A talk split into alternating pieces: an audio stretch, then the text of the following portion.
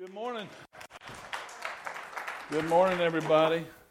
And, uh, you know, we welcomed Emily, but could we just tell Emily, great job today, helping with lead worship? That was great. Thank you for that. Nobody ever whistled for me when I led worship. I just want to go on record about that. But uh, anyway, it's great to see everybody today. I'm excited about this new series that we're doing. Uh, you know, there was this uh, teacher she was actually a kindergarten teacher, and she was trying to teach her students about self esteem. And so she was doing it by asking everyone in the class. She said, Everyone who thinks that you are dumb, would you please stand up? Everyone who thinks you're dumb. And she did it, of course, because she knew that no one would stand up, and she wanted them to know that, see there, nobody's dumb. But after a little while, one of the little boys named Johnny, he did stand up and the teacher was a little flabbergasted by it, didn't know quite what to do. And uh, she said to him, Johnny, do you really think you're dumb?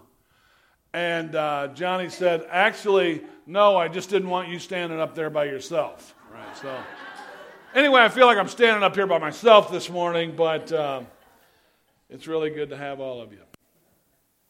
We're going to start a series, uh, just a little bit about Life Church you know, some churches do what they call topical series, where you do a series on a topic. And some churches are all about expository preaching, which means you kind of go verse by verse through a book of the Bible, all that. Well, at Life Church, we actually do both. We actually do some series that are more topical.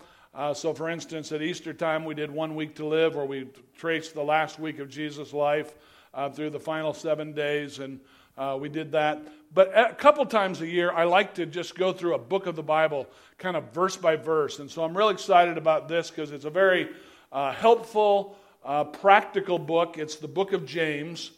Um, and so we're going to begin starting that uh, today. And the first, the beginning of the book of James is about trials and temptation. Trials and temptation. So we're just going to go ahead and, and dive right in. James chapter 1, verses 1 and 2 says this. And by the way, if you have worship guides, there's a place where you can take notes in there, fill in the blanks. That'll help you uh, to, to remember some of what we are sharing today. James, a servant of God and of the Lord Jesus Christ, to the 12 tribes scattered among us, greetings.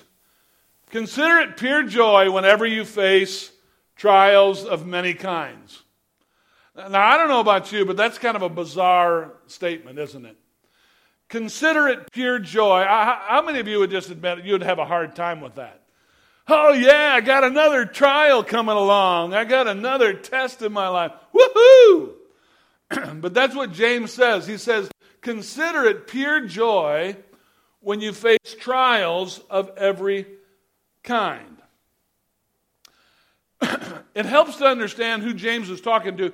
When he greets them, he says, To the 12 tribes which are scattered abroad. And, we'll hear, and what's going on here is the very first Christian has just been killed. Uh, and uh, the first Christian martyr has taken place. And as a result of it, Christians, as you can imagine, are just flying everywhere. They're just, they're just running as fast as they can um, away from the scene. And what seemed to be a really terrible thing is really what helped the gospel to spread all over the world. But, but here these guys are. They're, you know, it's, it'd be like running from ISIS. You know, I mean, they're, they're killing them uh, for being Christians.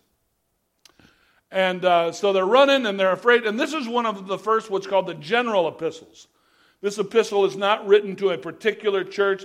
This is written to all the churches, to all those who are scattered abroad. Greetings. And so they are going through difficult times. And he says, Consider it pure joy when you face trials of many kinds. Now, I learned this in the King James. How many have grew up with the King James Bible? Consider it pure joy when you fall into, what did we learn in the King James? Divers temptations. You know, divers temptations. You know what divers temptations are? Mermaids. I'm just saying. All right, think about it. No, that's not, that's not talking about temptations in the way we, that's actually talking about testings, trials, and diverse means diverse trials, different kinds of trials. I don't know why I said that, but anyway. So they're out of their comfort zones. But don't we also know that this is true, that, that, that without pain in our lives, We cannot reach new levels of our maturity and our development. We hate it, but we all know it. How many know I'm telling the truth? No pain, no. Right? No pain, no gain. So that's why he's saying, consider it pure joy when you fall into these uh, trials of every kind. You can't advance into the next class until you've passed some tests. Proverbs, I think it's on the screen, puts it this way The crucible is for silver and the furnace is for gold, but the Lord tests the hearts. God doesn't test us because He, he wants to make us uh, squirm. And I don't even think that God puts us through trials in order to bring us to the next level. But the truth of the matter is, whether you are a believer or not, you will face trials. You know, uh, uh, the rain falls on the just and the unjust. All of us go through difficult times. The difference is, trials can make us or trials can break us. So, so how we handle trials is very significant. Romans puts it this way in Romans chapter 8. Uh, uh, Paul said this. He said, All things work together for good to those that love the Lord, to those who are called according to his purpose. In other words, even the bad things work to our good. Sometimes bad things happen in people's lives and it just makes them go from bad to worse. And, and, and, and it just seems like they pile on top of each other. But there is a redemptive quality about being a believer in Jesus Christ that trials, instead of working for our demise, actually work for our good. Somebody said, Amen. So be joyful because it's producing some good in stuff in you. And now, and now I got some news for you. You will face trials. It's been said you are either in a trial, you're getting ready to go into one, or you've just come out of one. right? Every one of us have trials in our lives that we face. And so, the first thing that, if you're, if you're taking notes today, the first thing that we need to understand is that we need to recognize what's really going on. What's really going on. Because when we face the trial, it's easy for us to get so caught up in the details of the difficulties that we're going through that we don't realize that embedded in that trial is the ability for God to bring us to a new level. James uh, 1, 2, and 3 consider others when you face trials of many kinds because you know that the testing of your faith develops perseverance. Perseverance is a lost virtue. Perseverance is the ability to keep on going when it seems like you shouldn't be able to keep on going anymore. Perseverance, perseverance is the ability to not quit. There, there's a lot of things in life that make you want to quit. There's a lot of things in life that make you want to give up. And, and, and, and so perseverance is that quality, that virtue that just allows you to be strong and allows you to stand when people around you are falling. Why can you do that? Because you've endured trials of many kinds. And it's produced that kind of perseverance in you. Because I heard somewhere that what doesn't kill you makes you makes you stronger, right? And so these trials are not brought into our lives in order to kill us, but they're, they're brought into our lives in order to strengthen us. So when we lift weights, if we want to, if we want to see measurably an improvement there, we're going to have to increase the weight because without the pain that comes, there's no gain. So, number two, we need to cooperate with God's growth process. Perseverance must finish its work so that you may be mature and complete, not lacking anything. Romans 5 3 and 4 says it this way Not only so, but we also rejoice in our sufferings because we know that suffering produces perseverance, perseverance, character, and character produces hope. Now, how about that? People that walk around with hope in their lives are people who have survived trials, knew that it didn't kill them. It produced perseverance in their lives, it produced character in their lives, and it produces hope in them because they know this is not, oh, this is just another trial. I see. We see what's really going on here. God must really, hey, by the way, God must really trust me. He's, he, he's increased the temperature in my life because he must have a new level uh, for me to go to. 1 Peter 1 6 and 7. In this you greatly rejoice, though now for a little while you may ha- have had to suffer grief and all kinds of trials. These have come so that your faith, of greater worth than gold, gold perishes, which perishes even though refined by fire, may be proved genuine and may result in praise, glory, and honor when Jesus Christ is, re- is revealed. So the good news is you're becoming more mature when you face trials of many kinds.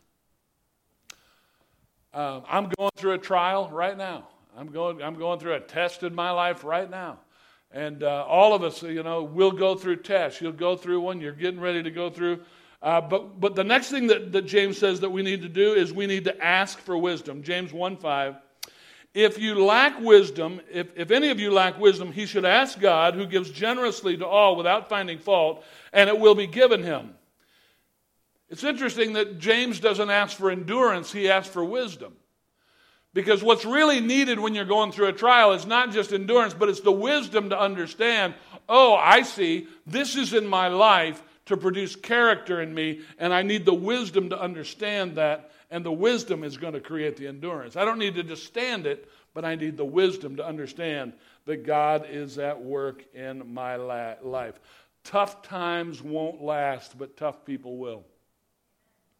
Tough times won't last, but, but, but if, you're, if you're strong, you will last and you, and you will endure even though, even though the heat gets turned up in your life. And then keep a good attitude. James 1 6 through 7.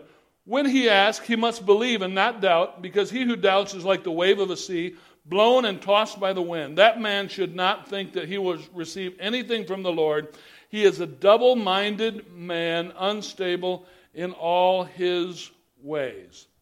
There's probably no greater uh, synonyms to the word attitude in terms of Scripture than faith. Faith is really about having the right attitude about things. And, and whatever your attitude is, your attitude is going to affect your altitude. What, however, your attitude is, that's going to affect how far you can go, uh, how much that you're going to be able to, to stand in life. Uh, the, the, uh, the, the, levels that you're going to be able to go in life is going to be all uh, as a result of your attitude. James 1:12 Blessed is the man who perseveres under trial because when he has stood the test he will receive the crown of life that God has promised to those who love him. We all know people who, uh, who, are, who go through a trial and you can tell it by their attitudes. Have, have you ever noticed? Uh, uh, you, you, know, you shake hands during welcome time. How you doing today? Uh, it's been a, it's been a ridiculous week. It's been, you, you, you know what I'm talking about. We all know people who wear what they're going through in their attitudes. And James is saying, when you go through these trials, it's a great time to exercise faith. And it's a great time to say that things are not always going to be the way that they are right now. And hey, I can consider it pure joy when I go through these because God is working out something in my life. Hmm. I mentioned that um, I mentioned that uh, la- that we're going through a trial right now. Last Sunday was one of those kind of tough pastoral Sundays because it was Memorial Day, and uh, seemed like and, and and this is not a criticism. I want you to go on vacation. I expect people to leave in the summer and all that, but you just all chose the same Sunday. That's all I'm saying. You know, everyone just picked the same Sunday, and we just we were just short on everybody. You know, we were just trying to field a team on Sunday morning, and it was it was tough. And we had we had guests coming in. We had uh, um, what's the group that Teen Challenge came last week. They came to sing and all of that, and uh, it was just kind of an endurance kind of Sunday. You know, I'm just being honest here. Um, and uh, so I was I was here, and uh, the service had begun and suddenly I look down. Uh, actually, my wife Melanie walks up to me and says, Pastor Hardwick is here. Now, Pastor Hardwick is like probably the biggest mentor in my life. He pastored a, a, a kind of a smaller church in Nashville, Tennessee, and God blessed it, and it grew, and it grew to like 5,000 people, and he was there for over 50 years. And when I was a young minister, he took me under his wing and he mentored me. And when, when I was looking for a church, it was he that directed me to Illinois to pastor the church that I pastored for 20 years. He preached the dedication of our church when we built the new sanctuary there. He's just had one of those uh, incredible influences in my life.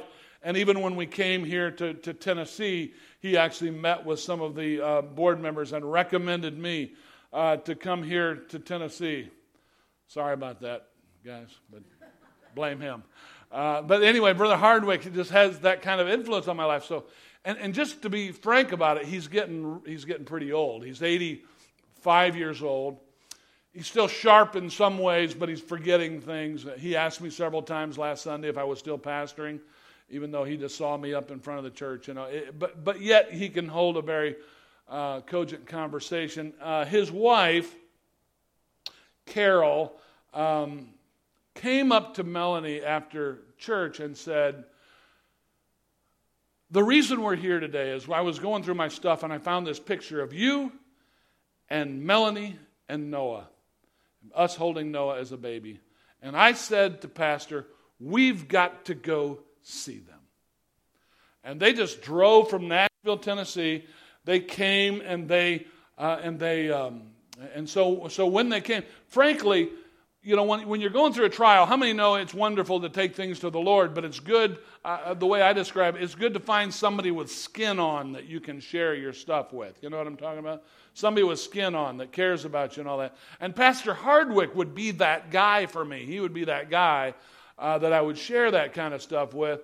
But frankly, I haven't really wanted to share with him what's going on in my life uh, because, you know, he's just at a certain age and I didn't want to bother him. And and, uh, but yet they came, they said that, and Melanie said to me, We got to talk to the Hardwicks. so, um, so we had them over for dinner uh, last, last Sunday uh, evening, and um, while they were there, they just ministered to us and just prayed for us. It was exactly what we needed. We sang around the table and we cried and we prayed and we just had a wonderful time.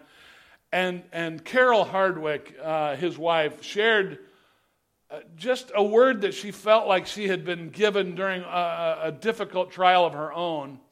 And I share it with you this morning because it was really a great word for me and it really goes along with what we're saying this morning. And she said it this way Don't complain of the squeeze lest you bitter the wine. Don't complain of the squeeze lest you bitter the wine. I think that really sums up well what James is saying here. When you're going through trials of all kinds. Uh, don't, don't complain of the squeeze that you're in because God is producing something really, really good out of that. And that just so encouraged us, you know, just to keep on keeping on. Just keep on, keep having a good attitude. Just walk through that trial because you know what? God's producing something good. And turn to your neighbor and say, God's doing something good in your life. That's right. That, that, that's what's going on here. And now we move to the, to, we go from trials right into temptations in James.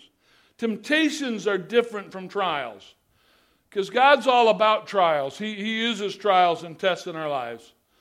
But the first thing that we're asked to do is we're asked to recognize the source of temptation in our life. James 1:13 says, "When tempted, no one should say, God is tempting me, for God cannot be tempted by evil, nor does he tempt anyone."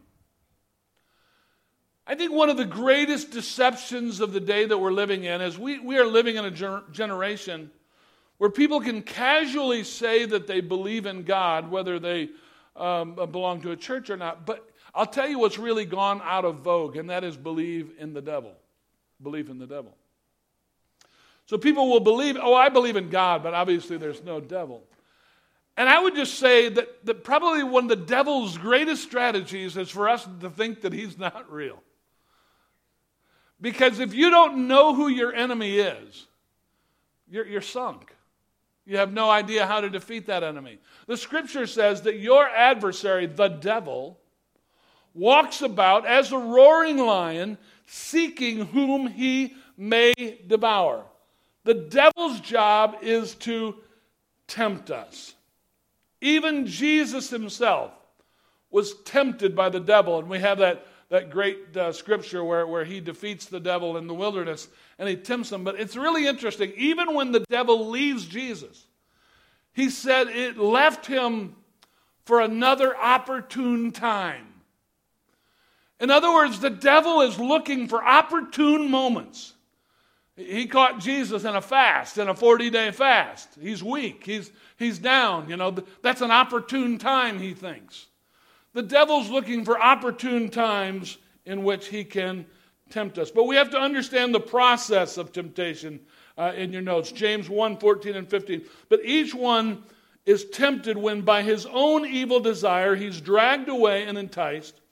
Then, after desire has conceived, it gives birth to sin. And sin, when it is full grown, gives birth to death. And, and, so, if we understand the process of how the devil does it, the first thing that the devil does is, is he tempts us. He tempts us. He comes by and asks us to do something we know that it's not right for us to do.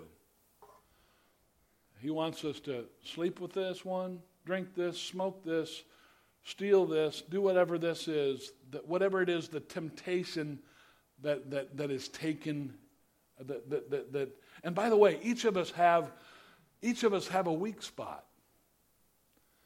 And the enemy knows our weak spots. And uh, uh Paul put it this way the sin that does so easily beset us. Satan knows your, your go to, your go to temptation.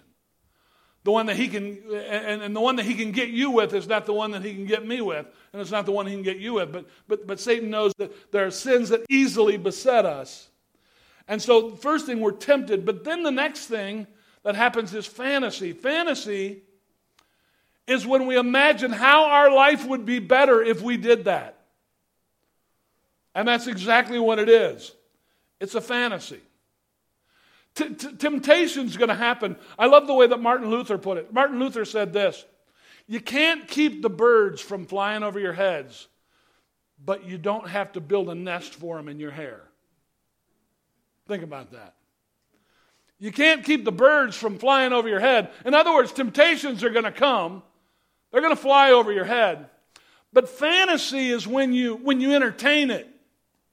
When you build a nest for it when, when you ruminate on it, when, when, you, when you just continually think about it, and you begin imagining how my life would be better if I just did this. And then the next thing is we move towards sin. We, we often don't just immediately go into sin, but we just get closer. We just start flirting with it. We just, we just get as close as we can. And maybe the Lord sent me here today to talk to somebody who has not yet crossed the line into sin, but you've moved closer. And the word of God to you today is as fast as you can, run. Run away from, run away from that thing uh, that you've been building a nest in your hair about. You've been thinking about. You've been moving toward. You're just a bite of the apple away from it. So, moving towards sin, there's a movie called The Village, in which the young, the young people in the, in, the, uh, in the village are told not to go into the woods, that there's bad things that happen out in the woods.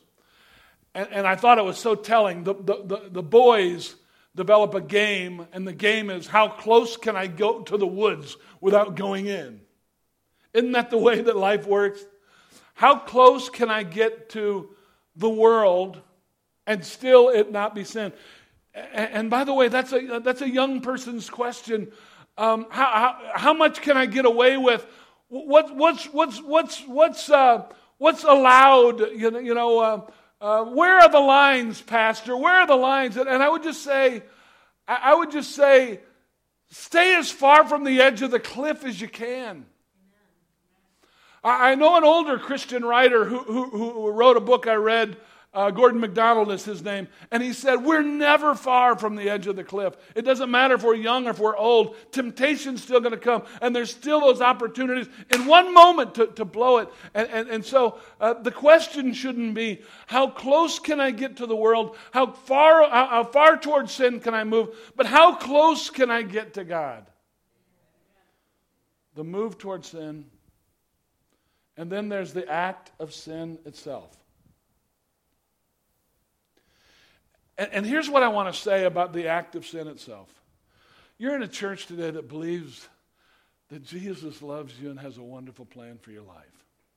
You're in a church today that believes that if you have fallen down seven times, you can get up the eighth time. You're in a church today that believes that, that, that, that, that some of you are sitting here under a load of condemnation. I, I just came to tell you this morning it's not over. And that God is not finished with you yet. And God has a great plans for your life. The scripture says that a righteous man falls down seven times and he gets up eight.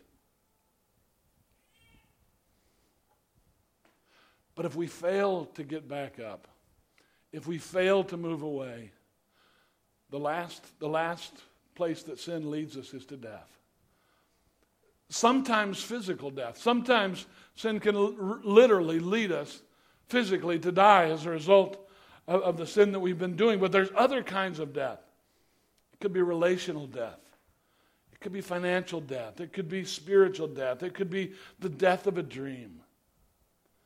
But death is where this leads. So this is, this is serious stuff that James is, James is sharing here. So we've got to learn how to overcome temptation. James 1 16 and 17 says, Don't be deceived, my dear brothers. Every good and every perfect gift is from above, coming down from the Father of the heavenly lights, and uh, who does not change like shifting shadows. It almost sounds like he's starting a new subject here, but he's not. What James is saying is, God's got tools for you, He's got gifts for you to help you to overcome the evil one in your life. That, God, that God's desires and His plans for you are all good. Did you know that God thinks you're amazing? Did you know that God, that, that, God loves you more than you could possibly imagine? And, and God has gifts for you to help you to overcome uh, the evil one.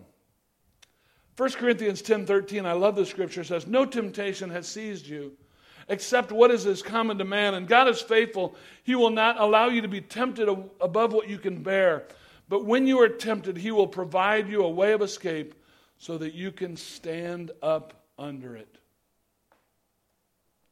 This is not in your notes, but I just want to share with you just some helpful helpful tips that I would just give you about overcoming sin. And I would say this, avoid harmful influences. I, I just got to tell you, who you're friends with is pretty critical. Show me your friends, and I'll show you your future. Who, who you hang around with, who, who, it is that, who it is that gets the opportunity to speak in your life. Now, now, now, don't get me wrong. Jesus was a friend of sinners, and we should be friends of sinners. But Jesus didn't spend the majority of his time with sinners. He spent the majority of his time with his disciples, encouraging one another, teaching one another, building one another up. And it's, and it's, important for us to have relationships with people who are outside of the body of Christ. But I'm just telling you, if you want to succeed and you, and, and you want to, uh, to be a winner in life, be really careful about who gets to influence you. Choose your friends wisely. And, and counter temptation with God's word. Counter temptation with God's word.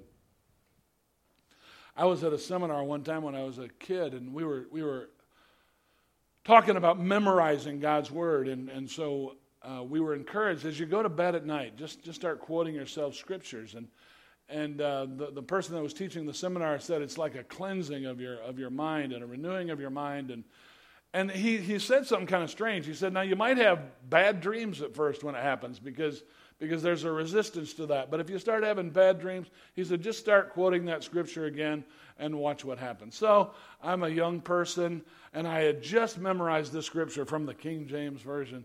There has no temptation taken you, but such as is common to man. But God is faithful, who will not suffer you to be tempted above that you are able, but will with that temptation make a way of escape that you may be able to bear it. So I was going to bed just quoting that scripture over and over uh, in my mind, and and, and when I did, I, I, had, I had the weirdest dream I ever had. I was living in Minnesota. I was doing a ministry intern uh, at a church, and um, while I was sleeping, I feel like the Apostle Paul, whether I was awake or asleep, I knew not. It was very strange. I, I, I heard something coming down the stairs, felt something in my room, and it was tempta- It was like temptation personified. I mean, it just felt like evil in the room. And, and I immediately just woke up and I said, There has no temptation taken you, but such as is common to man, and God is faithful, who will not suffer you to be tempted above your able, etc., etc. And as soon as I said that, I felt that presence leave. I felt a peace in the room. It's never come back again. But the, the Word of God, in fact, when Jesus was resisted by the devil, he came back to the devil every time with the Word of God. When he tried to tempt him with bread, he said, Man cannot live by bread alone, but by every word that proceeds out of the mouth of God. Cometh the evil one with the Word of God.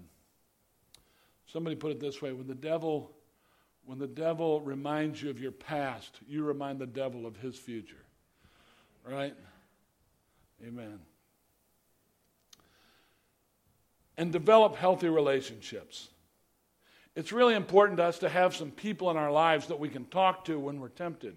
You've got to have healthy relationships. And, and, by the way, that's why we have small groups at the church. It's not just so that you can study more scriptures. We, we unabashedly say that the reason for small groups, then we want you to study the Bible, we want you to share testimonies, all that at the group. But the number one reason we have it is so that you can develop relationships within the church. Because we've got to have those kind of people in our lives that we can say, man, I'm really struggling with this. What do I do about this? And we've got to have open, honest relationships with people that we can talk to and open our souls to about the deep things that are going on in our lives. Now, just before I share with you the last point, I want to give you the scripture because once I give you the point, you won't pay attention to the scripture. So I'm going to give you the scripture first. James 1:18 He chose to give birth to us by giving us his true word. And we, out of all creation, became his prized possession. Jesus is crazy about you.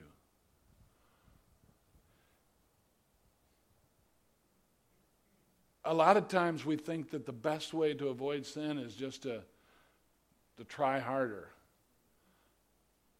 But the last point I want to share with you is if you really want to work at, at, at avoiding sin, fall in love with Jesus. Fall in love with Jesus. There, there's, there's a passage of Scripture in John 14 that says, If you love me, you will obey what I command. And I think we read that wrong sometimes because John is a love chapter. But I think we read it, If you love me, you'll obey me. Kind of like, you know, with your kid. If you love me, you'll do that. But I don't think that's what John is saying. I think John is saying, if you love me, that's going to come natural to you. If you love me, you will keep my commands. Jesus wants to have an intimate and loving relationship with him.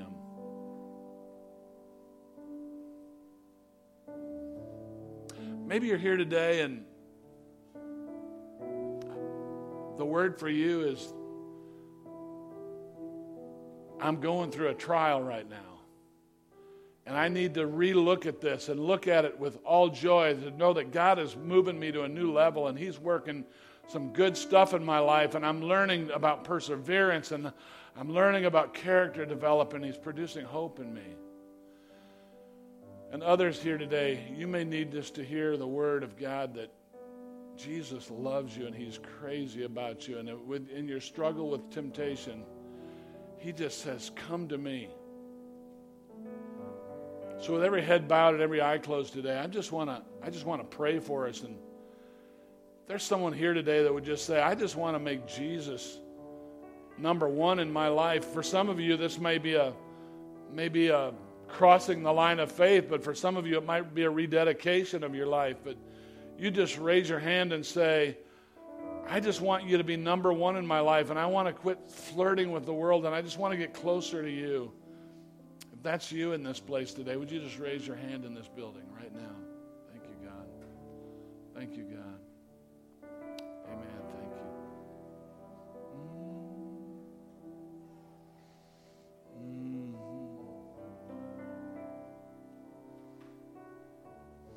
Lord, we just thank you, Lord, for new commitments today and new starts and fresh starts with you. And I just pray, Lord, that more and more we would just fall in love with you, God. That we would find friends in our lives, God, that we could be open to and accountable to. And Lord, maybe there's some people that we just need to probably not spend time with, God, and cut off, Lord, so that we can draw closer to you. And I just pray in Jesus' name, Lord, that as we study this practical word from James, Lord God, that you would just keep building us up. We love you and we thank you for it in Jesus' name. And everyone said, Amen. Amen. If you're new to Life Church, we, we take the offering at the end, so I'm going to ask the ushers to come.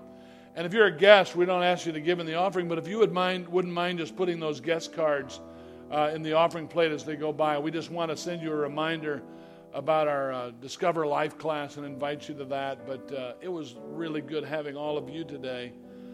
But we're going to sing this song again, and as the ushers, um, uh, before you before you start, we're going to have a word of prayer, and then um, during this song, if you need special prayer, if you want to come forward, you're welcome to do that. We'll pray with you today, and um, let's just go to the Lord right now. Heavenly Father, we thank you for your faithfulness to us, God.